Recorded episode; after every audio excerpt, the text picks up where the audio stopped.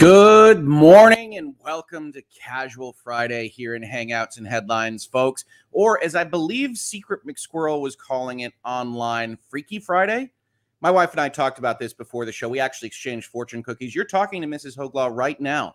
It's just that we're so in tune. It sounds exactly like I ordinarily do. It's pretty crazy. Freaky Friday, not that exciting in the Hoeg House. We're just that locked in. Uh, but I hope everybody's doing well. I hope everybody's having a fantastic time is ready to celebrate the week's end uh, and to hang out with us, to have fun, to chat with us about random things, right? Like we don't do that every day. We definitely didn't have a 20 minute sojourn into discussing the state of Epcot at Walt Disney World yesterday. That didn't happen, folks. You imagined it. I imagined it.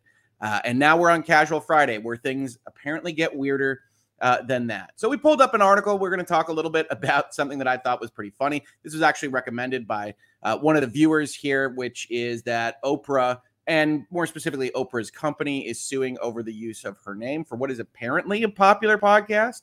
Well, we'll talk about that. We've got some articles, we've got some trademark act stuff. Before we get to that, though, how's everybody doing? Where are you calling in from? How's everybody feeling? What stories you got for me? What have you been doing? What have you been up to? I had a wonderful conversation with Papa and Mama Hoeg, as you guys like to call them, yesterday, where they have been getting really into the Sandman on my recommendation. Uh, and this is really kind of important because they don't usually take my recommendations, especially for like weird stuff, right? So we had a conversation. They'd actually gone through the first eight episodes uh, in the couple of days that I had recommended it to them. It was absolutely wild to me. Not what I necessarily would have picked for them to be passionate about, but they're really loving it. So, you know, really interesting stuff. Uh, good morning from Dallas, Texas. Fantastic. Uh, Shireen is saying she's uh, welcoming us from the Kuiper Belt near Karen. All right. Well, we have a lot of space travelers uh, in the chat here at, at, at Hangouts and Headlines. Uh, Secret McSquirrel often coming from different planets. Now we have various asteroid belt uh, members. Good stuff. Good stuff. My wife's saying hello, Japan. Somebody must have said hello from Japan. No Sandman spoilers, please. I don't spoil things here. I don't. That's that's wrong. That's rude. I, I won't. They like it. That's all I'm going to tell you. Um, and so you've now got me recommending it. You've got my parents recommending it. Uh, it, but I wouldn't recommend it to my wife. Wouldn't tell you that she'd like it. So reasonable minds can differ. Different strokes for different folks on this stuff. But I don't give spoilers. Even when I do a post mortem, if you accidentally click on that, I've always hated this uh, from videos. Is I don't do spoilers for like the first 15 minutes. I just do an overview of whatever it is I'm reviewing or talking about. You can check that out uh, in the Stranger Things post mortem, which is our most recent on the channel, uh, because I don't want to be spoiled about things I don't want to know about either. Uh, so don't you worry about that. That is just that is a party foul. I think my my usual rule is if it's like five or ten years old, I can talk about it. Uh, otherwise, I'm not going to do that. Good afternoon. Good afternoon from a sunny Sweden with a sun emoji. Fantastic. South Carolina. Good morning from Aggie Lad. I think it's Aggie Land, and I suspect that's Texas. There are a fair amount of agriculture based universities in the United States, uh, some of which refer to themselves as variations of Aggie, uh, but traditionally it's Texas A&M. Uh, so I suspect that's Texas. Good morning from Massachusetts. Well, good morning, Massachusetts. Hope you're doing well. Prototopics, David, our GM, Lawyers and Dragons on Saturday, 10 a.m., folks, uh, says space. Maybe a Portal 2 reference? I don't know. I have to see. I have to ask him. Um, they do not take your recommendations because they know you. So that is enough for me to never take your recommendations, Hoeg. They don't take my recommendations because, for the most part, and this is TMI, my parents most thoroughly enjoy British crime drama, and I don't tend to watch those. So they have watched seemingly every British police officer, solicitor, anything in between solve every murder in the history of England. Um, so that's generally what they uh, are watching and that isn't usually what I'm watching, so I don't have a lot to recommend. But no, they take my advice. They do. They watch what I recommend to them. They just don't generally get passionately excited about it. And they volunteered yesterday to talk about the Sandman with me. I'm like, this is awesome. It's fantastic. So just know you might have that effect with that show as well. Uh, what else we got here? The Oort Cloud says hi. People are all over the solar system today. Good morning from Little Rock, also from Arkansas. Solar system, Arkansas. Good morning from a hot and humid Florida. Happy Friday. Coffee emoji. Got some tea right here. Absolutely. Uh, good morning from Arrakis. Okay, folks. All right. We're getting far afield now. That's not even in our galaxy, I don't think. Uh, hello from Cambridgeshire, UK, planet Earth. I appreciate the specificity there at the end. Good morning from Ohio. Are you playing COTC? What is COTC? Mm, I keep my head is only saying like Clash of the Clans, but that's not right. Uh, it sounds like whatever it is, I'm not playing it. I'm presently playing Xenoblade Chronicles 3 uh, if my daughter ever returns the Switch. Um, and I was playing a game last night that I really enjoyed. Uh, maybe I could pull it up for you. It's, it's casual Friday. Why not? Let's see if we can find some uh, references to what I was playing because it's it's a wild little game.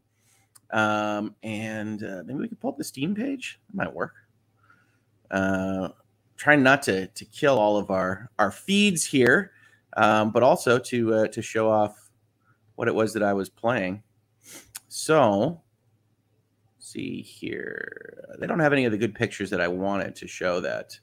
Effectively, I was playing a laundromat simulator called uh, Arcade Paradise, uh, which is a game that came out yesterday. Uh, and as you can see from the description here on Steam, manage profits sounds like me. Pick up gum.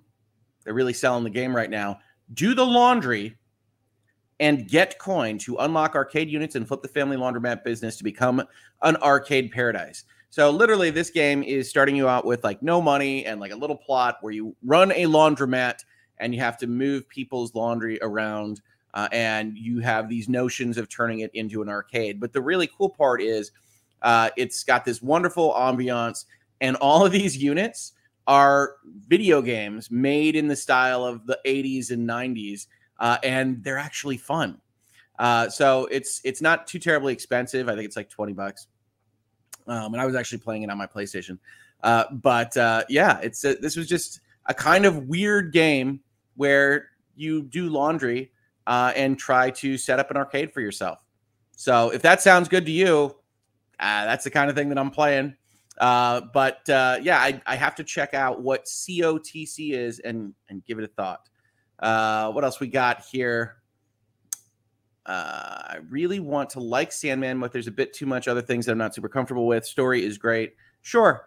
Uh, yeah, you know it. Um, I, again, no spoilers for Sandman it uses certain aspects of the human experience uh, and uh, others' experiences to kind of talk about psychology and things in a way that I can certainly understand might be uncomfortable for some.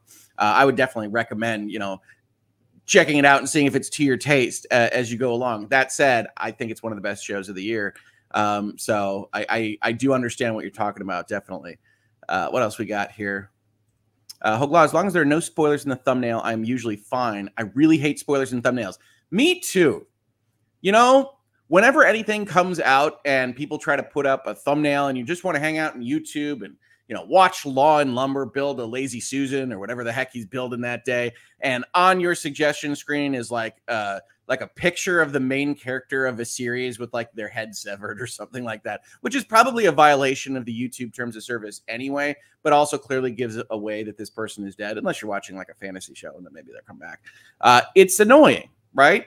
And I avoid all the places that I can't control that particular input for long swaths of time until I can get to see something. So I hear you, Britt. To the best of my capability, I'm not going to spoil things here uh, for anything that, especially I like. Uh, but I won't threaten to spoil things for things I don't like either. Texas A&M, whoop. It's probably probably a stronger whoop, but casual Friday morning whoop, whoop. There you go. Uh, good afternoon from the UAE. Good afternoon, UAE.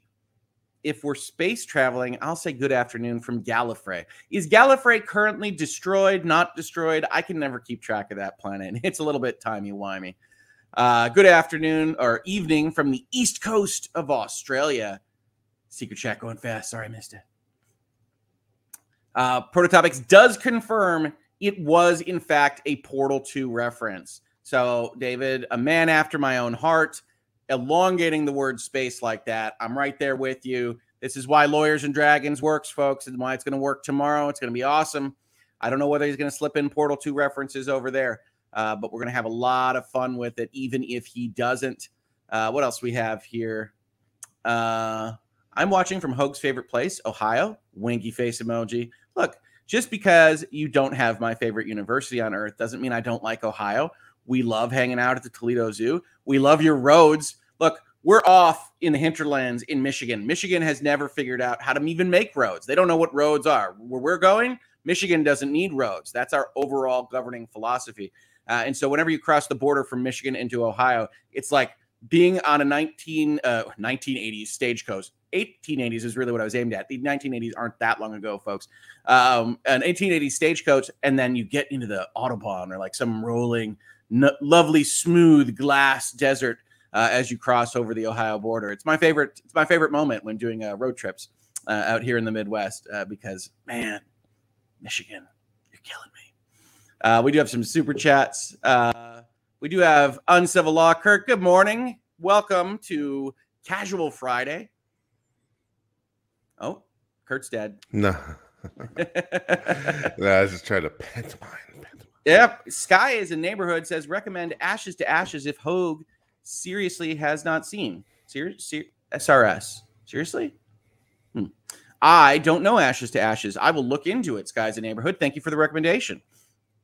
Brett says, just looked it up. Arrakis is only 309 light years away from Sol, so 100% in the galaxy. All right, I'm sorry. See, my Dune lore has been questioned. It has been found wanting. Um, that uh, for whatever reason, I thought Arrakis was in a different galaxy. Apparently, apparently, Earth is a part of the Dune solar system. Galaxy. Galaxy solar system. It's casual Friday. You know what? Orders of magnitude, a different distance. Doesn't matter. It's casual.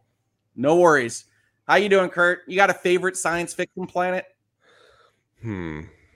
Uh See, this is the exact kind of question you were expecting this morning. I can tell. What do you like? You're a Naboo guy. Oh God, you, no. you hate sand; it gets everywhere. I know. I. Sand, sand is a bit irritating. Yes, gets everywhere. No, no, No, no, favorite science fiction planet from from Kirk. I We've got, know, we've got I'm, Arrakis. I'm, I'm, I'm a fan. I'm a fan of Earth, man. All right, you're a fan of Earth. We've got Arrakis, we've got Gallifrey, uh, we've got various places in the, the solar system, uh, the the Oort cloud, uh, all sorts of stuff. Mrs. HoegLaw is shouting Ganymede. Ganymede is her favorite.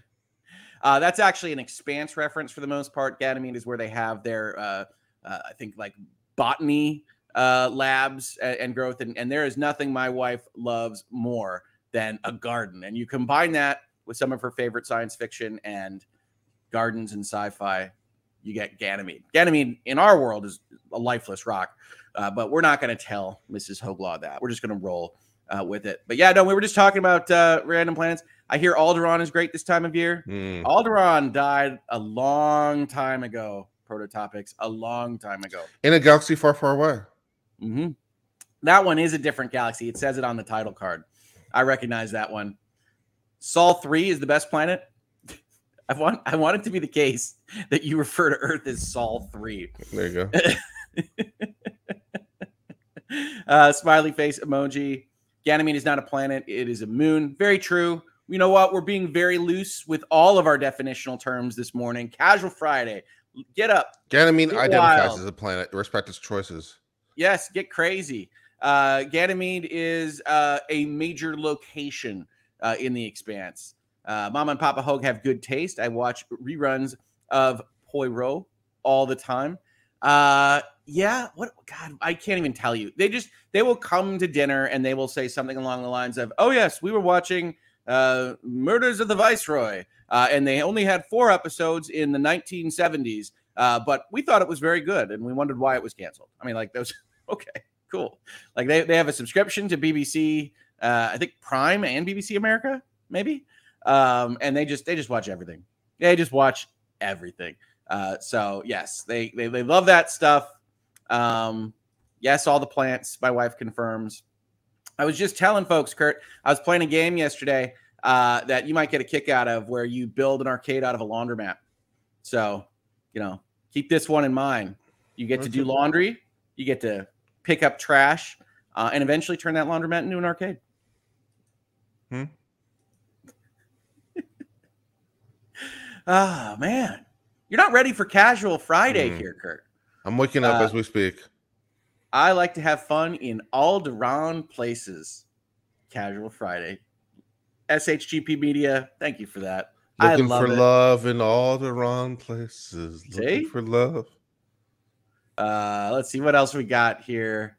This this all started because people kept telling me they were calling in from various places in our solar system, and then it, it evolved into fictional planets. Champions of the Continent. Yes, I am playing Octopath Mobile. I have a lot of trouble figuring out the flow of the gacha games, right? So Octopath is one of my favorite RPGs. Um, on the Switch, Octopath Traveler is uh, a normal RPG insofar as you just buy it on the Switch and you play it. Uh, and then they made a mobile version, a different story, a different set of stories uh, that just released. I have gotten into it about five minutes. I did spend all of my promotional, you know, gacha bucks trying to get Uh, how, Primrose. how about Bajor? I'll, I'll put in Bajor from DS9. Bajor. All right. Uh, I don't think I I don't think I have a great working understanding of the the Bajor. It's right next Uh, to the wormhole, to the Gamma Quadrant. Apparently, according to Sisko at least, it has lush green valleys. Okay. Seem to spring up after night.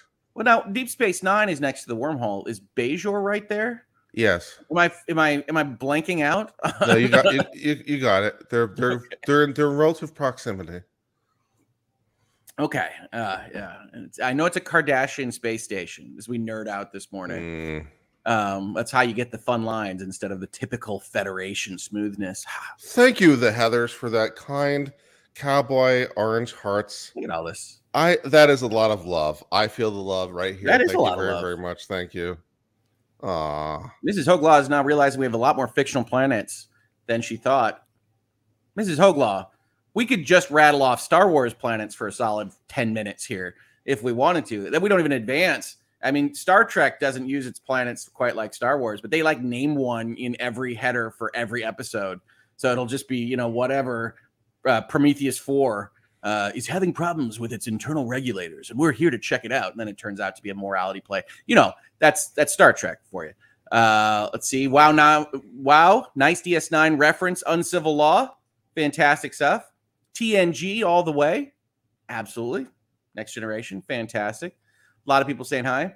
Uh, wedding at season as well. Just watched with my wife a rom com on Netflix. All right, fantastic. I don't, I don't think I trust Netflix rom coms in general as as content, but maybe they have some good ones in there. Britt says, "I'm surprised no one picked Lantia. It comes with a giant city slash spaceship. I don't recognize that reference, Britt. You got Hmm. me. What are we talking about? What's a Lantia? I, I I don't have it. Has no one said Hoth? No one wants to live on Hoth. Maybe for the skiing, the immaculate Virgin Peaks, uh, and the skiing possibilities. You put up a nice chalet up there. Uh, you have a great time in Hoth. Uh, maybe maybe that could work. But as of right now, it's it's snow and it gets everywhere. It's as irritating as sand, realistically. Uh, Star Trek. Is there a Star Trek emoji? Is that a is that a live long and How prosper? about Abydos? Abydos.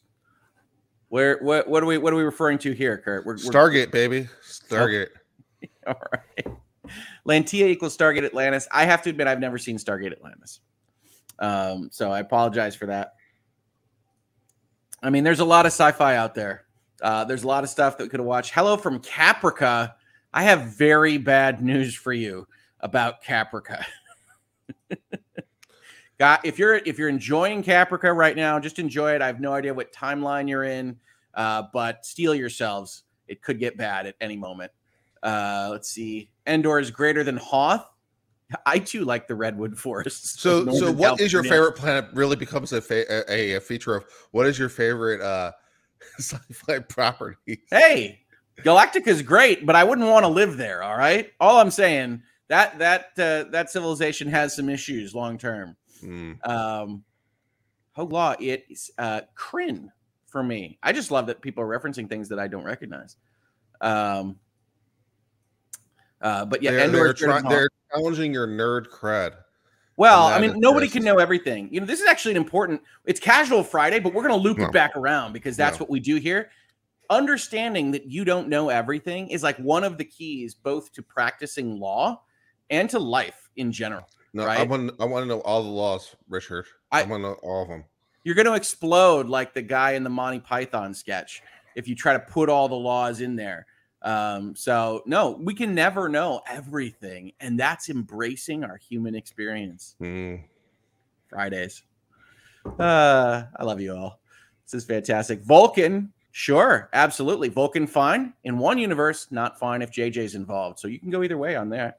Uh, Are we doing mirror universe stuff now? We're talking about mirror universe Vulcan now. no, the JJ universe destroys Vulcan.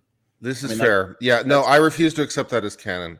I refuse to accept that because it basically erases all of Star Trek, all of it as canon. That's the pro- That is the biggest problem with the Star Trek reboot movies, is because it basically erases all the other Star Trek as canon. If you accept that as canon, it erases everything else as canon. I'm like, I'm not having, I'm not having a massive canon? canon reset. I'm sorry, I'm not accepting this. I'm also not accepting uh, Star Trek Nemesis as canon. That's not canon because I Like say Tom it's not. Hardy's first movie. It's not canon. It's not. I refuse to accept that. No, not happening. Really, you have very strong thoughts. I, what's wrong with simultaneous canon? Have, have we not been dealing with uh, multiverses now throughout our, our media consumption for at least the last four years? No, unacceptable. Okay. All right. I thought it was Freaky Friday. Maybe that's why I'm forgetting the planet. And also, Star Trek really Four mis- is the worst Star Trek. Which one? Star Trek Four is the worst Star Trek. Uh, there be there be whales. Star Trek Four, there be whales. I like to call it, otherwise known as the Voyage Home. But I call it Star Trek Four, there be whales. I- Worst Star Trek movie ever. I don't. I seem to be having some. You're breaking up, Kirk. I can't. I Mm. can't hear you. Oh, we lost you. Oh, I don't know what happened there. Kirk. Kirk said he didn't like Star Trek Four, The Voyage Home, where they look for the nuclear vessels. Come on.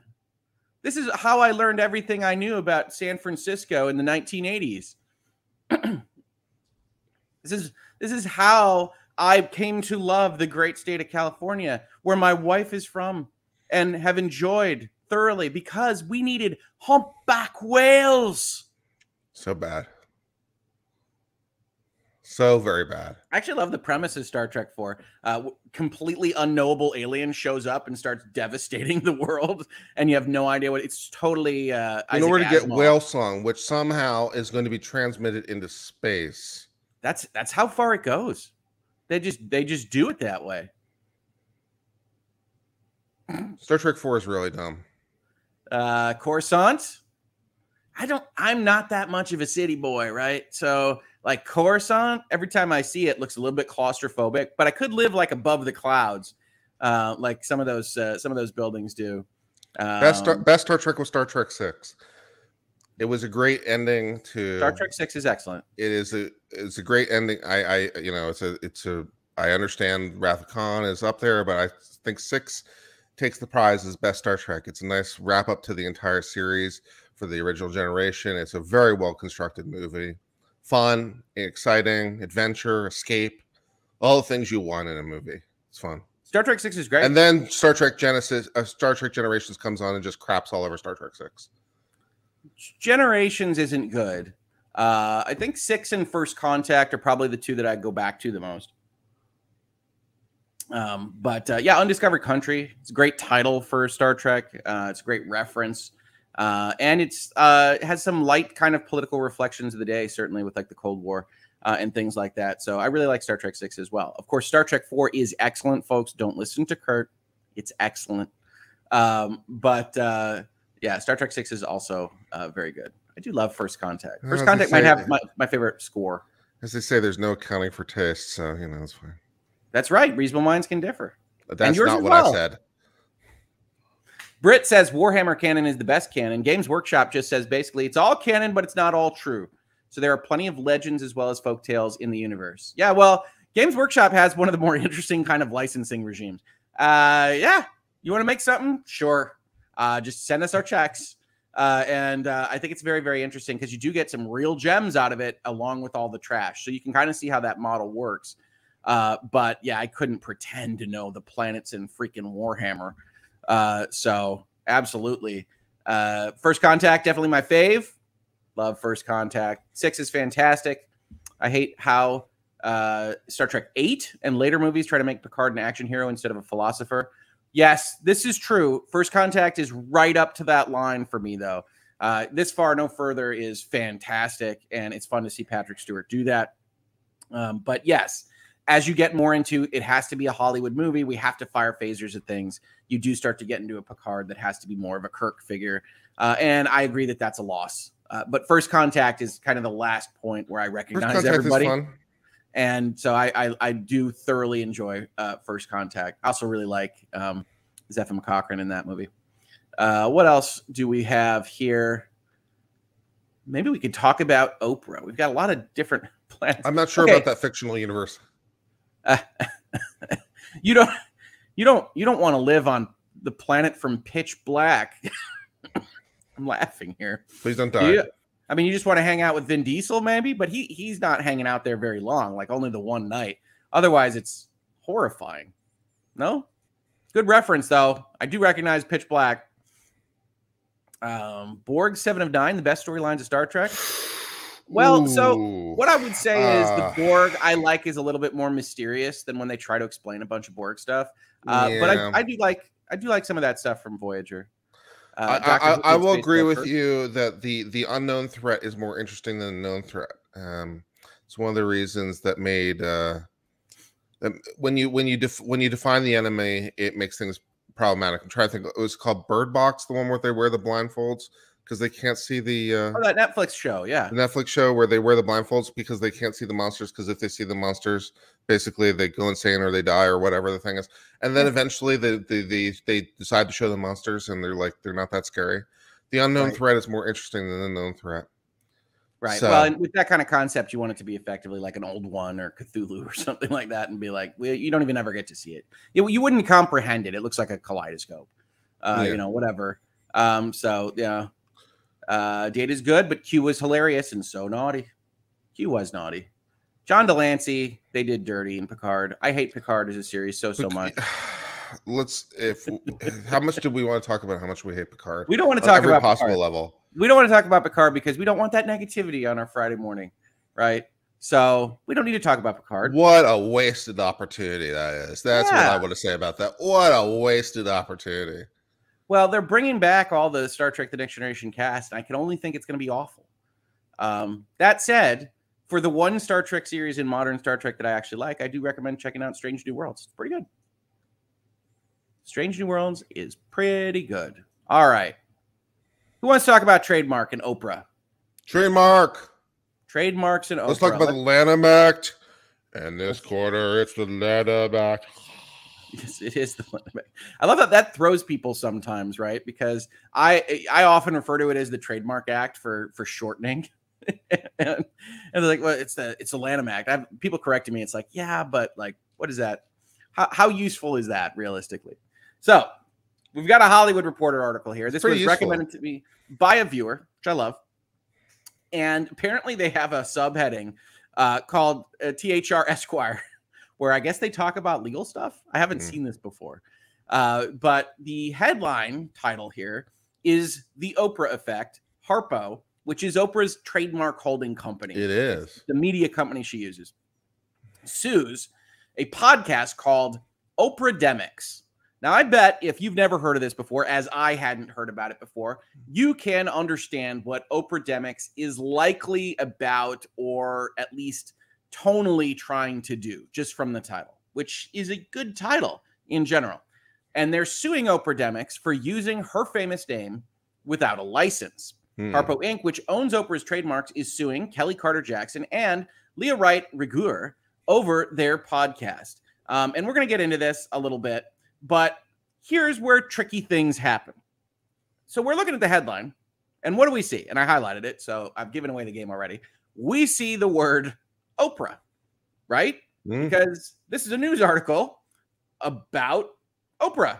More specifically, it's about a podcast that's about Oprah, mm-hmm. and it's about a trademark holding company that holds trademarks of Oprah's. Mm-hmm. And so we know, and we know this intuitively, that you can, in fact, talk about someone, uh, a famous someone, report news on them, potentially yes. analyze that news, uh, and use that person's name because yes. It would be cripplingly difficult to yes. talk about Oprah without saying the word Oprah. Um, there's a specific there's a specific term for it. It's called nominative fair use because yeah. the the fair use is in the nature of the name, the naming of the thing. So the nominative fair use of a trademark is the proper legal parlance of our day. Yeah, well, fantastic. We're bringing some of the haughtiness of law haughtiness. into your casual Friday. That's right. And for whatever reason, haughtiness from Americans is a little bit posh British sounding, mm. and I hmm. apologize. Because we don't know how else to do haughtiness. Historically, it's just how it's in our blood. Uh, so, um, uh, so yeah, I just want to point that out because ultimately, this is an this is an argument that this is a violation of their trademark. But there is at least some use that we know just from reading this article and just in our normal daily lives that you have to be able to say Oprah. Mm-hmm. So we're really talking about naming the, the, the product itself, whether Oprah Demix is separate enough, yeah. whether it implies a licensee connection with Oprah.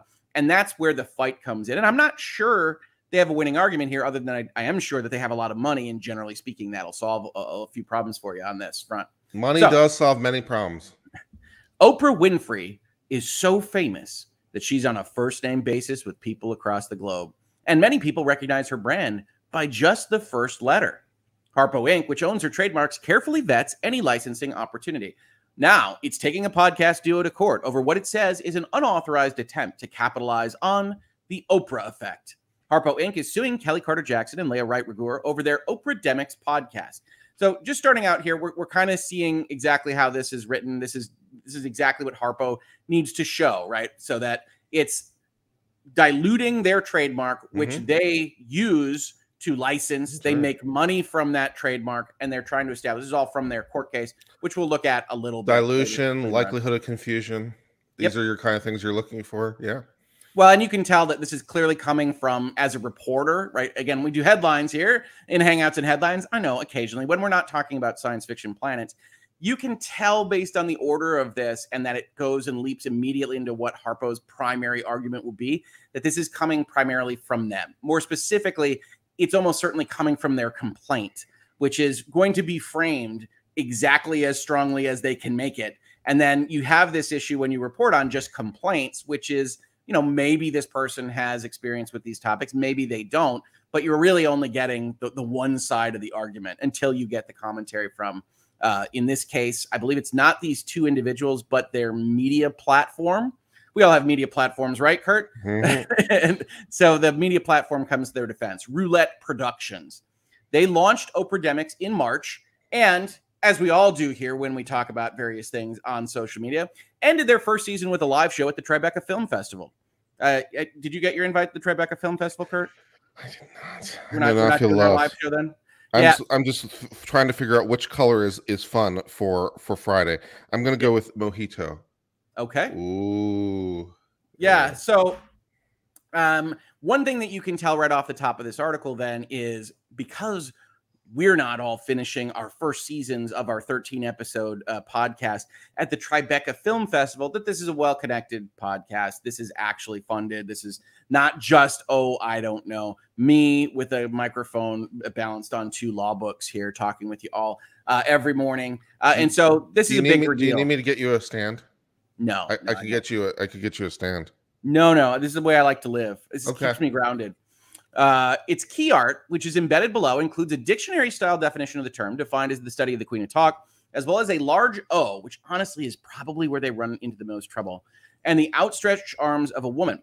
The defendants also operate OprahDemix.com and multiple social media sites. Now, this sentence is pretty important for why this is a fight at all, because in a lot of instances, you get the letter from Oprah and you say, "Yeah, I don't. We can change our name, right? We whatever. We even if we think you're wrong, we're not that invested in it. We figured out we changed the name. once you've gone down and tried to really brand this thing and try to establish the goodwill associated with this particular uh, phraseology, you get a little bit more defensive. And here's what they go out with. This is this is actually in the lawsuit. So this is Oprah Demics. Uh, they got it like it is a, a defined term, the study of the Queen of Talk. And there's a couple things you can tell just from this. One, I would say the Queen of Talk is a reference, but not the name Oprah. This is not Oprah's likeness. Um, and it's not specifically the O from Oprah. I would say that's kind of what is that? I, am not a font guy. Times New Roman. Oh, I, I don't I don't know. Uh, but in looking at this, I would suggest that this is lawyered, right? This is actually designed to try to avoid this situation that is in this article specifically, uh, to to invent a word to not reference her name and to have her face covered by a microphone, right? Like there's no likeness at all. Yeah. No, I like I, I like I like their legal position. Yeah, it's not it's not the stylized O. It's not, and it's like you can't own the entire letter O. That's just too much. yeah. So the question is, does it match the Oprah Book Club? Does it match O the magazine? Um, is it close enough to those specific kinds of things? Because the ultimate fight here is, and you know, you can tell me, chat, uh, but if you just stumbled across this do you think this is something that Oprah has licensed? Do you think this is something that is official? It looks fancy. It looks like there's money behind it, right? This looks better than my thumbnails, um, those kinds of things. But would you say that this is officially Oprah? Um, and I don't know that I would. They are going to argue that, though, that it is confusing to everybody. Winfrey's company alleges that the Oprah Demics moniker misleads co- consumers into thinking she is involved dilutes the power of her brand and will cause irreparable harm to Harpo's goodwill and reputation. So, so basically, they said what you're supposed to say uh, if you're going to bring a trademark dilution claim. Uh, her fame is so extensive that she is instantly recognized by her first name, Oprah, alone. Mm. Writes attorney Tamara Carmichael of Dorsey and Whitney in the complaint, which was filed Tuesday in New York federal court. The suit for trademark infringement, dilution, unfair competition, and cyber squatting for the use of the domain name includes a history of her brand beginning with the premiere of the Oprah Winfrey Show in 1986. It also includes a list of nearly two dozen registered trademarks, two of which are just the letter O in stylized font or in, in stylized font. font. Whitney's uh, Winfrey's attorneys make clear they don't want to shut down the podcast, and this isn't about money. Mm. Everything's about money if you go far enough, but they are trying to be specific about the fact they just want the name changed. Harpo does not seek monetary damages or profits available under applicable law from defendants' wrongful acts of building a media and entertainment brand by capitalizing on the goodwill of Oprah and the O family of trademarks. We we seek not to murder this defendant, nor does Harpo seek to prohibit defendants from airing a podcast series on their chosen topic. Turns out it's pretty useful to have major media folks talking about our client. However, Harpo submits that the court should enjoin defendants from wrongfully creating a new brand, incorporating Harpo's trademarks and making trademark use, which is dilutive of and constitutes misuse of Harpo's Oprah and O family of trademarks, and explicitly misleads consumers as to the source. Explicitly? I, I don't. I mean, explicitly to me looks like explicitly you know, would be like a, a Oprah Winfrey production or yes, endorsed official, by Oprah. Exactly. The official Oprah podcast yeah, or something. yeah, that'd be explicit. This is I, this is this is not explicit. No, it's not explicit. I, reasonable minds can differ on this score, but it's it's yeah, I don't think it's I don't think it's explicit. I don't think it's expressed. But fair enough. They want to look still like the good guys. We're not trying to kill our fans, especially our well-resourced fans that that have live shows at the Tribeca Film Festival. We just think this cuts too close to to using our name. But the problem is is that the main overlap is Oprah which is what the show's about. Um, yeah. Now, do I think this is basically all solved if they say, you know, the unofficial study of the Queen of Talk? Probably. If the show is actually, see, this is the thing. If the show is actually about Oprah herself, then it becomes nominative fair use. So the, the question is, is, well, I mean, yeah, that's, but I'm just, I'm just asking, like, for the sake of asking rhetorically. Yeah, no. I'm rhetorically asking. If no. the show was about Oprah, then this then it becomes much fairer use. If the studies about talk shows in general, it's less fair use, right? Because if we're just talking about talk shows or we're talking about things that are in the genre and we're using her name as evocative of the entire genre, that becomes a problem because we're using her name to gain clout. If we're actually talking about Oprah herself and the entire podcast is about her, and then we're using it, so then it becomes much more nominative fair use. Right, because you're trying to describe what it is you're talking about and you're allowed Exactly. to talk about it. And here we are, right? And it's the problem. It's it's the functional problem of trying to take this strong position in in your name uh, if you're newsworthy. Uh, right now, I have no idea what these people talked about for 13 separate episodes with respect to Oprah Winfrey. But at least, as argued, no one is arguing that they aren't doing what they're saying they're doing, which is just discussing Oprah and Oprah's effect on things and Oprah uh, in, in every other capacity. Uh, so uh, we do have a statement from Roulette, which effectively funds this thing. Oprah Demics is a journalistic exploration by history professors and sincere longtime fans of Oprah Winfrey. As independent producers, we feel it's important to have fun, approachable, and educational conversations about the cultural impact of Ms. Winfrey. Now, that's actually broader, right? If you broaden that out and so you're not actually talking about Oprah at some point, you could get, get into trouble again, as Kirk said. This comes from a place of both deep admiration and critical thinking. Mhm. Kellie and Leah are remarkable hosts. Roulette Productions produces Oprah Oprademics and has engaged with the team at Harpo for some time. While genuinely, while genuinely surprised by this, we hope to resolve it. So there you go. That's the statement of, of, of everything here. We're basically at what do you think? Does this look like it's official to Oprah? Because ultimately it's facts and circumstances. We talk about it a lot here. Facts and circumstances all the way down. Um, and so do you think that this is something that looks like Oprah licensed it. Uh, now, it's important to understand what a trademark is, right? Because we heard it talked about in the article, but that trademark is really only about what you're selling. It's it's identifying your goods and services. It helps you guard against counterfeit and fraud. That's a trademark, and that's what they're arguing here is that they're infringing on their specific trademarks. Source this- of the goods, the the, the picture. the, the where the goods are coming from, right? Yeah, The and- the fun, the fundamental the fundamental point of trademark is as a consumer protection measure. The point is to alert the consumer as to where the thing is coming from, so that they can be an educated consumer. Yeah. And so as long as one of the so one of the factors you're looking for is is the consumer confused? Yep, and absolutely. and it, do they think that this is an authorized podcast it would probably be helpful if they said an, uh, an unauthorized podcast is part of like the descriptor if they Oh, I think it would that, undoubtedly be helpful. that would be helpful but you know yeah And it wouldn't surprise me if in their description in, somewhere in the podcast it says it gives the note. I mean, these guys seem like they're. oh i'm sure someone even said says- so in the chat that's in the descriptor it would just been nice if it was in the graphic like as the next element down like it's the study of the queen of talk and then like was, even in a smaller font it could say like an unauthorized podcast or something like that that would Yeah, be helpful And you see those, right? People asked me this question before, which is like, how can I go into the Barnes and Noble and see, you know, the, the unofficial uh, plot summaries of Harry Potter or whatever? It's like, well, because you're allowed to talk about facts and you can't copyright these things. You can have all these fun, fun, fun conversations about that. But yeah, That's usually right. You can't you can't copyright facts, even made up ones. even made up ones. You can't. Uh, yeah, right. This is. I have a whole series of how Sony went crazy for the Last of Us Part Two leaks and like Mm. violating the DMCA all over the place. Uh, and uh, but when you talk about those things, you can cross lines. Uh, and so here, I think if, if you're looking at this particular lawsuit, and I skipped some of the stuff. Hey, she's she did the Oprah Winfrey show. She's very popular. Uh, you get to this paragraph, and I, and I suspect strongly that this is their boilerplate paragraph for what you were describing as that kind of rip-off clout chasing concept.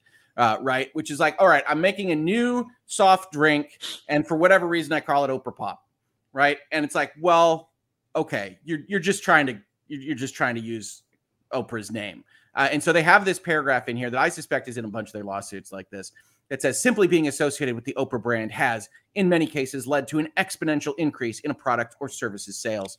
This has been colloquially referred to as the Oprah effect or the O factor, as was examined in the 2009 documentary on CNBC titled The Oprah Effect. So topical and timely. Since So it since it is laid back Friday, I, I'll try to make this joke. Is this what they mean by O face? Oh, No, too much. oh no. No, no, I'm just going to, hey, you You know what? It is Casual Friday. It's a okay. The O factor, the Oprah effect. Again, it's only 13 years ago that this was on a documentary, but that's fine. Um, I do think that you could 100% uh, make the argument that somebody's out there and just trying to chase clout, and you could have that paragraph and it could make total sense, but not probably about this thing that is talking about Oprah. Now, the only other thing that we have in here, now they're using registered trademarks, but I did want to bring it up, is we do have a section of the Trademark Act that is a little bit weird. Lanham Act, baby, bring it out. so we have what we call Section 2A, which is pretty darn close to a right of publicity in the United States, but it gets wild. So it says no trademark by which the goods of the applicant may be distinguished from the goods of others shall be refused registration unless it disparages or falsely suggests a connection with persons living or dead. Mm-hmm. Right. So this is, as you could tell, not strictly the trademark section about infringement. It is about where you can't register uh, the trademark, and there's all sorts of reasons why you'd want to register the trademark, et cetera, et cetera. Oh yeah, they but, might not be able to get the trademark registered, but you don't have to register a trademark, and there is also common law trademark. You right. don't necessarily even have to. You don't necessarily have to trademark formally register the trademark for trademark protection. Uh, right. There's a gr- there's a great case on this uh, on on this point, uh, which I I don't remember the formal legal name of it, but I always refer to it as Burger King versus Burger King, because there is there are two there are two different companies called Burger King. Uh, there there's the one that you know of with uh, with the the Have It Your Way and the King and all the rest of it, and there's also a very small company called Burger King, which was operating it completely independently and never bothered to register its trademark. It was just operating, doing business as Burger King, and uh, and there was a whole court case over it. And the long and short of it was is that they basically both companies get trademark. The the small company gets basically Burger King for like basically 100 miles within its original yeah, the store, geography. and the other Burger King gets trademark basically everywhere else. So there is there is at least there's a Burger King operating as Burger King, completely independent from Burger King, and I forget exactly where it's. It's like Wisconsin or Minnesota or Michigan, something like that. Well, um, we have um, Dairy Kings here. Dairy um, King, had, there you go. similar lawsuit. so we have we have Dairy Kings here, uh, and they were given. I don't know if they gave, were given all of Michigan or just where I drive around. Um, but there there was a similar kind of concept, which is you have the common law trademark right where you were doing commerce 1st mm-hmm. and then the federal law comes in and says you have all of the United States but Except, not anywhere where you had a Except, predated commercial use. Exactly. So the Dairy King says, "Yep, we're still Dairy King," um, and the Dairy Queen can sit right next to it uh, if, if, it wants to. Uh, so we have those kinds of fights all the time, and that stuff is interesting. But it's always about, you know, are you identifying the source properly? Uh, and I, I have my doubts here. Now, I do think you can rattle the saber. You're well heeled. You're Oprah's company and maybe they change. But it does seem like this particular media brand is invested in this name. I if if it were to go all the way to the end of a case, uh, I would say that they've got a decent argument for being allowed to use it this way. Maybe I do too. change the O. Maybe change the O. Um, and no, it's a, it's it's evocative. I I I I I favor them to win. Yeah, I well, favor I favor I favor them to settle and, and change their name uh, or otherwise to reference themselves as unofficial. but, but, that's just because that's the realpolitik uh, of of the of the situation. Uh, you got you got a very well resourced company saying don't do this. And you say how far are we going to take it?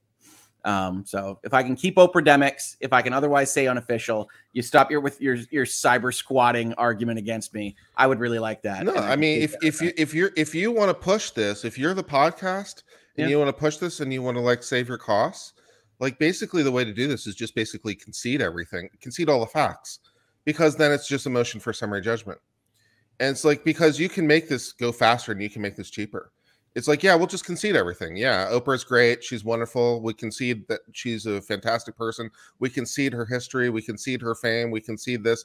We concede the name is evocative. You basically can concede everything and just go on the pure legal issue. We're still entitled anyway. That's a motion for summary judgment or even a motion for declaratory relief if you like that. Although you've already been sued, so summary judgment's your way to go. but uh, I, you know, you can you can do this fairly cheap. One of the reasons that lawsuits get expensive is because, um, you know, you're fighting everything. right? Because Mhm. you want to fight all the facts, you want to you want to fight all discovery, you want to you want to you know you want to fight everything. If you're not fighting, you can make things cheaper. And here, if you're the podcast, you don't have to fight everything because your argument basically is pure legal. Yeah, it's like everything they say is true. We still win anyway.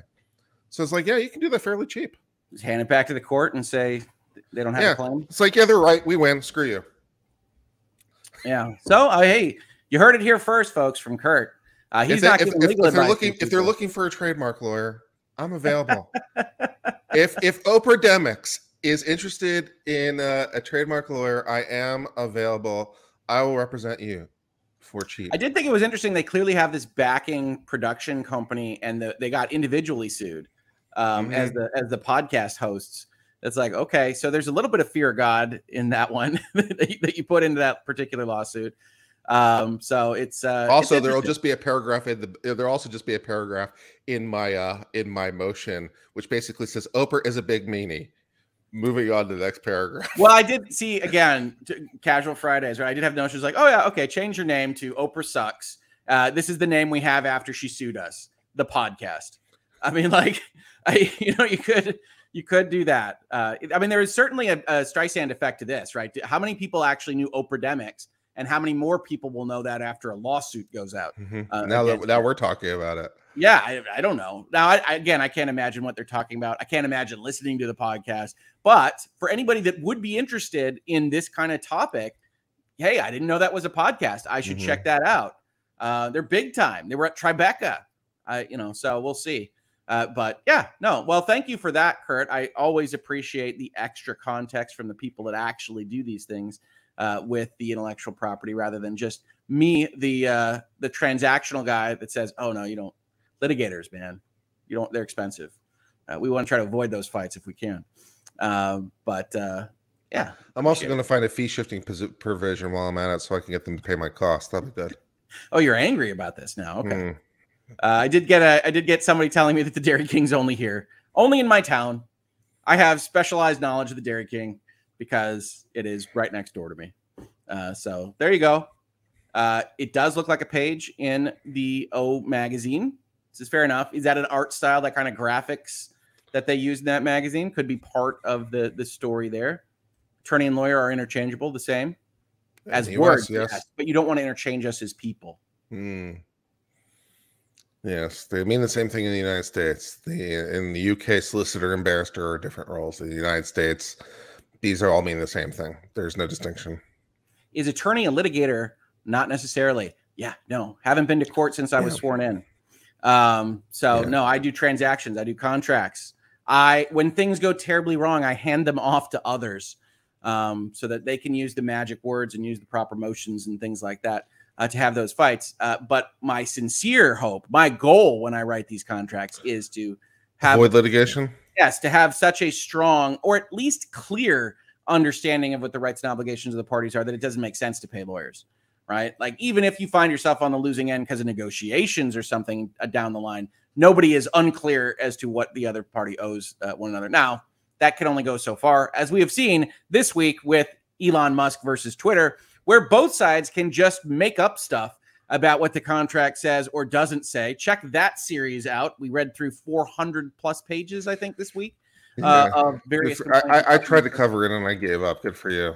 Uh, yes, no, I really like those videos. I think that they are they're interesting and insightful. But at the end of the day, sitting here right now with you, Kirk, I would argue that they are both uh, bad actors, or at least playing outside. the I. I, I favor Twitter on this. I really do. I favor Twitter on this. My ultimate argument on the whole thing, basically boiling down, is uh, basically that that Elon Musk knew about the bot problem, and he basically assumed he assumed all risk, and he assumed he assumed the the fact of any knowledge he he didn't have. He knew that he didn't know. If you know that you don't know and you assume that, then you can't basically benefit from that he made so many tweets in advance of the purchase basically talking about twitter and how they have a bot problem and i'm going to buy twitter to solve the bot problem and so forth and so on. Basically i'm like okay you knew about the bot problem.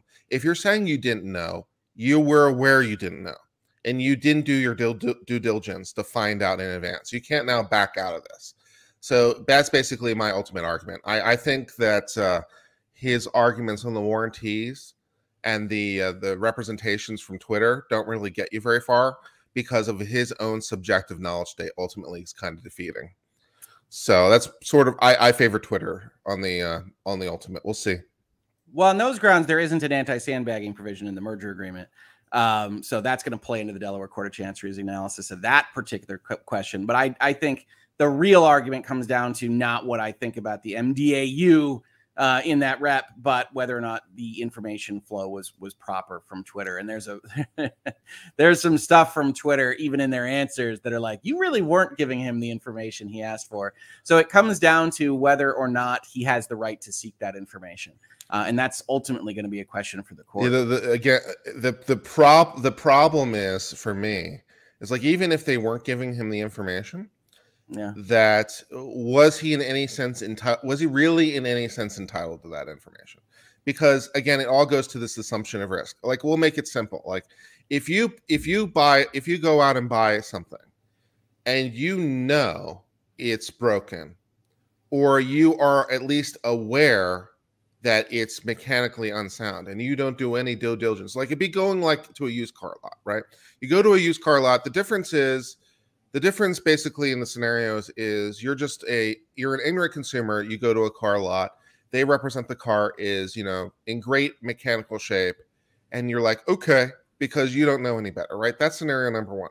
Scenario number two is that you're a person who is like okay i know these cars are mechanically unsound. You know i know that this there's a problem from this dealership. In particular I know there's a problem in this dealership where they have a very problematic reputation on the the quality of their cars.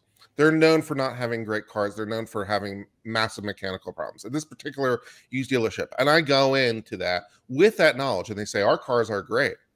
Like that's a completely different state because now you you know you can't really rely on that because you know they're lying, right? You know that what they're saying is crap.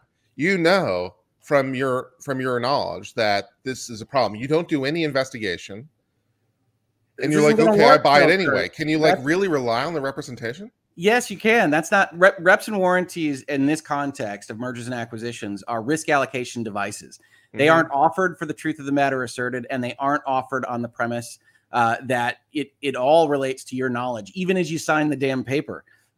so they're just designed to say, hey, if this thing happens, if your SEC filings are completely wrong, uh, and I was using 99% uh, as the argument uh, yesterday, just for the reductio, right? Mm-hmm. To say, okay, 5%, Twitter's main argument, which I, I love, uh, it's it, it won't hold water, but I love is, well, we don't guarantee the 5%. We say it's an estimate. I said, yes, okay, that's fair. Um, and that's fair if it's 4.8, or that's fair if it's 5.3, or it's fair if it's 6.2.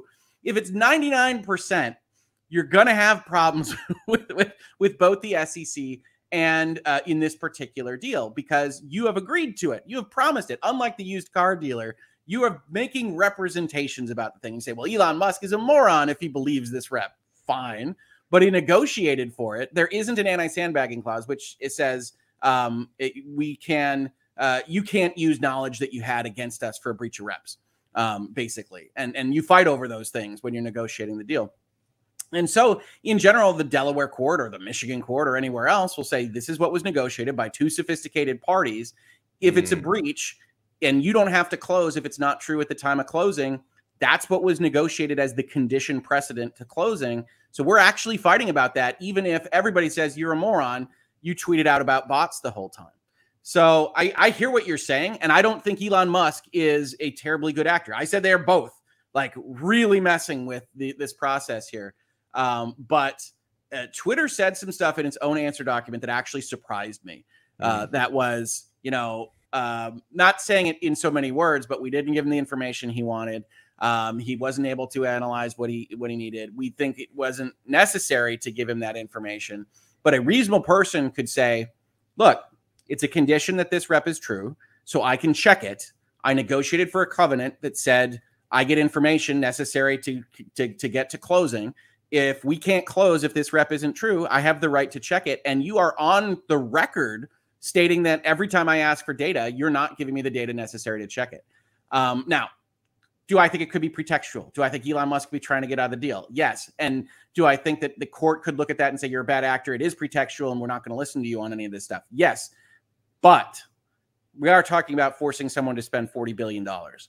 Um, and so, even though the courts in Delaware are um, less reluctant to, to order specific performance than other courts, um, I think this is a mess. Okay. this is a mess. Having read the answer documents, having read the countersuits, they're both represented by good counsel. Like the documents are not bad. Um, so you've got full on legitimate legal counsel fighting about things and making claims about things that are in the contract that aren't.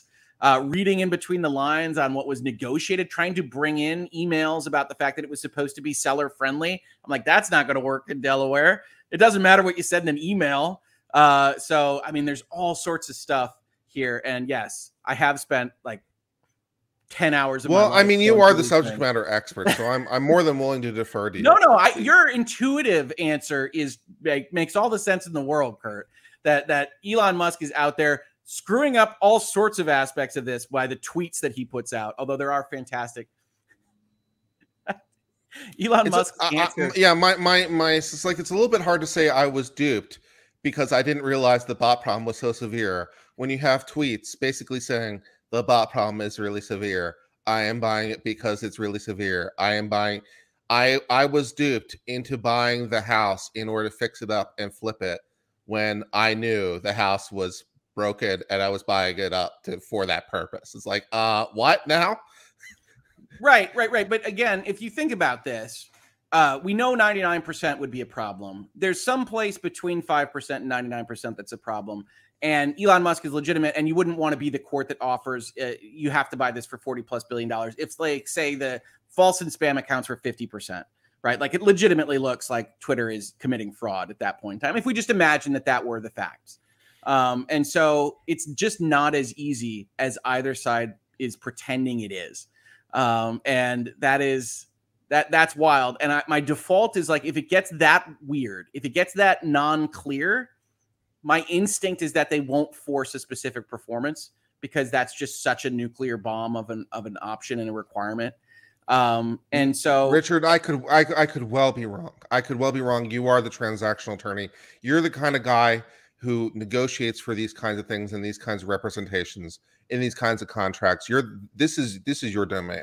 So right, I'm more than I, willing I to defer. I, these are the kinds of agreements I do, and certainly yeah. not a, not with that number it doesn't say 44 billion next to the number in that, but that's really the only change. That's what's it? What's but, but the but the principles don't differ because they, the don't change at all. Yeah, it's, the principles don't. Differ. It doesn't differ. It, there's nothing legally distinct no. about it being 44,000 versus 44 billion. Mm-hmm. Right. So no, like it's like okay. Sometimes it's like well, I would tell you if it were 44,000, we said well we're gonna let's pare this back to a 10 page agreement. We don't need to do the, the 90. Uh, but um, yeah, conceptually it's the same. And, and, actually, there's a range there where I think that you get the most complicated and expensive deals, which is like 10 to 25 million, where everybody's fighting over everything and it's not making a lot of sense for what the actual value of the deal is. Uh, at 44 billion, I mean, it's like it looks the same as everything that I've done, but they're negotiating. The stuff that they are answering is so wrong. We we negotiated out uh, that firing people above the vice president level is an ordinary course, and so we are allowed to do whatever we want in hiring and firing. It's like, wow, it's not quite, definitely quite right. not how that provision works. Twitter, no, and it's like so. and and Elon Musk has plenty of those too. I'm not trying to. Uh, Twitter's the one I read most recently. That's what I read yesterday. Uh, but Elon Musk has a bunch of those answers. We're like, that's wrong. That's not how it works. You know, he claims that they're doing their SEC filings wrong because he would have split the MDAU number into four separate quadrants and establish these various things. I'm like, that's great, Elon. That doesn't make this wrong. right? They don't have to have tried to figure out how to report this had Elon Musk been on their board 10 years ago. Like, mm. as long as it's transparent and not inaccurate, it doesn't have to be what you wanted it to be. Um, so it's I, I do like those SEC filings because I, I read them, but basically, like the way I read them from Twitter's representations is like we are making this shit up. It, we are completely making this up. We are not. They even explicitly are like this is not necessarily how anyone else would do it. This is not industry standard. We are just making up a number. I'm it like, involves a lot okay. of judgment. It could be higher, and they're using that. They're leaning on it. But I'm I'm just saying at a quantitative level, there's a there's a notion there that it gets too far afield, right? You cannot put five percent in your document and then say, "Hey, it turned out." No, I agree with you. I agree with you. If if it if it is wildly off, there is a problem, and then it becomes so. Yeah, question number one is is the number wildly off five percent, and it would it would have to be a, it would have to be a, a fair amount in my view because the language is so qualified. But I've said this on my own channel and my own analysis. Right? If it's ten percent, it's probably fine. If it's fifteen percent, eh, it's probably fine. If it's fifty percent, we've got a problem. Right? There's Right. there's there's, There's somewhere some number so- where we know some we have number, a problem. There's some number where it's a problem. So I agree with you. Then the the sort of the counter of all that is like, okay, Elon is buying it because there's a bot problem. He knows there's a bot problem. He thinks there's a bot problem. It, is he really? Is he really, in any sense, relying on the SEC thing? Is he in fact in, relying on that? Because does he really Twitter think five percent? Twitter says he's lying. The problem is, is that you have built into a merger agreement the concept that you are relying on the negotiated reps and warranties that you Mm. you know spent time negotiating.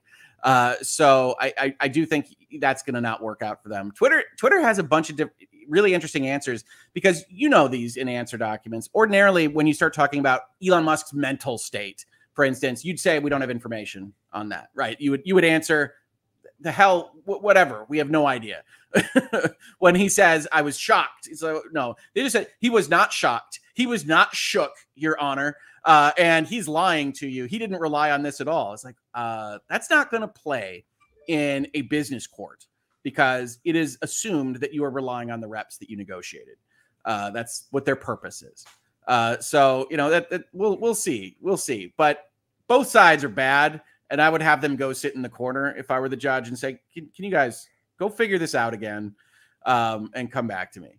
Uh, and that might be what happens, honestly. Hmm. So we'll see. In any event, that was fun. so check out those videos on on this uh, on this channel. And, And for the love of God, well. everyone, please defer to Richard over me. I'm more than willing to concede he's the subject matter expert more than me. So It's if a he's judge in saying Delaware, things and contradicting me, believe him. For the love of God, it's a judge in Delaware with the most high profile case they've had in some time. Who knows what they would actually do? And I don't. I still am betting against a trial scenario. Uh, we'll be covering it if there's a trial, uh, but I'm still betting against them actually getting to trial because it is such a random kind of uh, thing. Uh, Britt says, I would not see this as an encroachment on her brand after seeing all these Star Trek, Lord of the Rings, and Game of Thrones podcasts, blogs, and unlicensed talk shows. If you are not into geekdom, maybe it looks more fishy. Right. We reference things all the time. I do a postmortem on Stranger Things. Nobody thinks that I am supported by Netflix, the Duffer Brothers, or Stranger Things. But I also didn't call it, you know, Stranger Things aholics and like make a title thing that potentially looks like it is endorsed uh, by those brands. So I tend to agree with you. I, I if I had to put money on this, I would say the podcast has the better argument here. Um, but I generally wouldn't want to fight Oprah's IP company. Kirk's got more of that appetite than I do. I'd him say I could come up with another I'll make him cry. Uh, Mickey Merch, sorry, off topic. There is no off topic on Casual Fridays. What do you want to talk about, Mickey? What's the difference between the terms attorney and lawyer, please? Oh, we were answering those in the chat was helping. Fantastic. Thanks, guys. Have a great weekend. Waving from Sweden. Hey, Sweden. Yeah, there is no difference in the United States. Uh, it is just your level of haughtiness or how you want to describe yourself. Um, I tend to go with lawyer. That sounds a little bit more grounded. I'm a, I'm a person who laws. Um, I am an attorney and counselor. Yes. Well, you have different levels of this, right? And and I think somebody was reporting to me that they were they were they had opposing counsel that had God that had a signature block that was something like name Mhm. JD Esquire attorney and counselor at law. Ooh. And it's like, okay. Uh, some people are just really excited about their educational status. For the most part, as you could probably tell if you hang out with me in virtual legality for a while, I don't view lawyer as a heightened status uh, for the most part. Uh, so yes, I happen to be able to practice law. I am licensed to, to do so, Yeah. uh, but for the most part, The Uh, the that- the, the, the real the real the real sign that you've gone beyond the bend is if you only have a JD and you call yourself doctor. That is just the ultimate sign. I've seen that. I I've have seen seen that too. I have seen that too, and that Doctor is just the worst. The doctor of laws. No. Yeah, If you if you unless you have a different degree, like if you got a PhD, I'll, I'll let you get away with doctor on a PhD, or in and there's a specialized law degree called an SJD, which is like a PhD in law, which basically no one gets, but it does technically exist. If you got an SJD, sure, call yourself doctor. But if all you have is a JD and you call yourself doctor, I don't want to talk to you. I you do occasionally get it. You, you do occasionally get it. I, I I'm always Yeah. amused by like the Twitter names that put Esquire in there. I don't mind Um, the ESQ thing. That's fine. You, want right, to use okay. ESQ? That's fine. You want to call yourself doctor? We've got issues. I, you, I see the Esquire in the signature block is usually a red flag for me. It's like, okay, this is a person that's going to think very highly of themselves. Now, sometimes that's an advantage. I've talked in this space about doing the old poor country lawyer thing, which generally works pretty well if you're if you're fighting with the coastals. Um, but uh, yeah, it's to me, I kind of get it straight out of law school. Like this is a thing; it took some effort. Uh, I definitely was using the ESQ thing uh, straight out of law school. I'm not going to lie. Yeah. All right. And, and again, I, I kind of understand it in that context. And I think if I recall correctly, my law firm had it as like the baseline on my signature block. So I actually had to remove it. Um, Mhm. so I, I, it, I get it. I get it. I just, you know, I, it's not necessary. We don't need to separate ourselves like that. No, no, Um, we're definitely we're definitely better than the than the lowers. We're just not uh, doctor territory. We got to we got to remember where we are in the hierarchy. That's the, Just that's the important because thing. Do you think an Ace Attorney type game about trying to get clients to provide required information for would still uh, would sell a copy to anyone other than me? Um, I think you could do it as like a puzzle game, like it was just uh, it was just used as kind of the framework, the shell for what was you know a fire hose of data. Um, you could do a whole you could do a whole indie game about the the Twitter and Elon Musk fight. Actually, honestly, that would probably sell. Um, so yeah, if you put the right kind of uh, coverage on what amounts to a, a light little puzzle game about controlling uh, data, uh, I think you could absolutely sell that. But no, I, I've talked about it in this space, uh, but I've been concepting out um, a card game uh, to hopefully t- try to Mm. teach contract negotiation uh, or to at least have fun with it I love uh, it. with with terms and ranges and things like that. So that's that's that's years away, but that's in process. You should talk to Andy, the game maker. well, I do. Friend I of the Mark- friend of the channel. Make sure to check out his game, Crypto Cartel, available for all your game related needs. I have Mark, I have Andy, I have like all sorts of people that have gotten into this space. Um, my brother happens to be a game designer. Uh, Excellent. so yeah, no, he's currently working on uh, a unknown project over at ZeniMax. Mm, Uh, so he won't even tell me. Can you believe that? Brotherly that is a little rude. He's just he, he just is following his NDA ZeniMax. He is a he is a follower. Just just say, say, look, I'm a lawyer. Do you need advice? Give me a dollar. and Now you can tell me everything about it I can talk because to I'm giving you legal advice on the NDA. Ah, There you go. We'll do it. there are ways around this problem. he won't share it with me. He likes his job too much now. It's kind of weird. Um, so he, he was working for Activision companies for a long time, uh, and now he is happier. Excellent. I'm glad he's happier.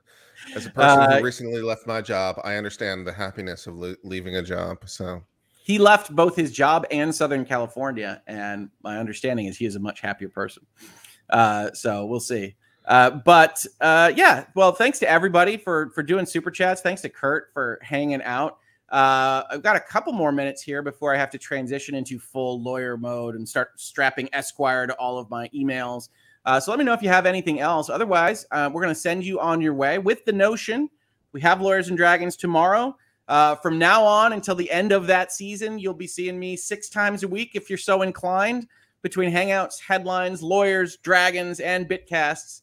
Uh, so I'm steeling myself for the fall here. Uh, but I think it's going to be a lot of fun. We have so much cool stuff planned um, for Lawyers and Dragons. Kirk, what are you doing on your channel? What's going on with you? Um, I know you're angling for Lawyers and Dragons. Well, I'm so glad you asked. Tonight, today at three o'clock Central Time, four o'clock Eastern, I will be doing a live stream. Um, where today we're going to be talking about Deshaun Watson, who is a Clemson graduate, um, I and did a also video on Deshaun. yeah, we're going to do a video about Deshaun, Clemson graduate, uh, member of the Cleveland Browns, who recently has been suspended from play for various purient allegations. And so we're going to cover that and review that uh, decision because I thought that might be fun. And we might also, depending on time uh, during the live stream, also talk a little bit about the live LIV lawsuit versus it's sports day at Kirkland. It is it is sports day. We're going to be talking about college football. Well, no, in this case, professional football and golf. We're talking about the Live versus PGA Tour. So Live is uh, a tour that is run by Saudi Arabia or UAE. Uh, it's one it's of them. By, it's it's by the actual like Prince's Fund. I don't know. Yeah, it's it's, it's, it's it's it's one of them. It's one of them. It's the UAE or the Saudi Arabia or something like that. Anyways, they're offering a shit ton of money, Ridiculous. and there's a bunch of Ridiculous people who'd like to go play for them, but the PGA doesn't want them to. So the players were suing the PGA for antitrust violations. So I thought maybe we could cover that. So it is Sports Day, 3 p.m. Central, 4 p.m. on the East Coast. That is uh, 1 p.m. on the West Coast. It and is. you can That's do your adjustments for times accordingly. And uh, at 10:45 this morning Eastern Time, there will be a video dropping of some description. So you can look forward to all these things on so Uncivil Law. You're on Hangouts for Casual Friday in the morning. You've got a VOD dropping in the morning today, and then you've got a live stream that you're doing in the afternoon. At least, my. God, man. All right. Well, Kirk is out and about. Check those things out. Oh, that live case. Man, did I hate that uh, that judge's uh, answer to the TRO request. Uh, so go enjoy that. That is some fun stuff. Um, the Deshaun Watson. Please do in your discussion of that uh, have a brief conversation about whether the NFLPA is the worst at negotiating contracts and or procedures regarding disciplinary violations. Uh, I, I, I want to hear that from Kirk because uh, it's as a negotiator, I, I look at the disciplinary process they came up with and I say, oh my God, that is the worst. Uh, so please do check that out. Check out Kirk on his channels. Got lots of fun stuff. Lawyers and Dragons tomorrow. Otherwise, I don't know that a virtual legality will get out here. I have some other things I have to do today. I do have four hours of Elon Musk versus Twitter Excellent. on the channel this week. Thank you so much, everybody, for popping in, hanging out with us. Leave likes on your way out. If you lasted this long, I think you liked it. Maybe you were hate watching. I don't know. Either way, hit those buttons, subscribe, go check out Uncivil Law, and thank you, everybody. We will see you tomorrow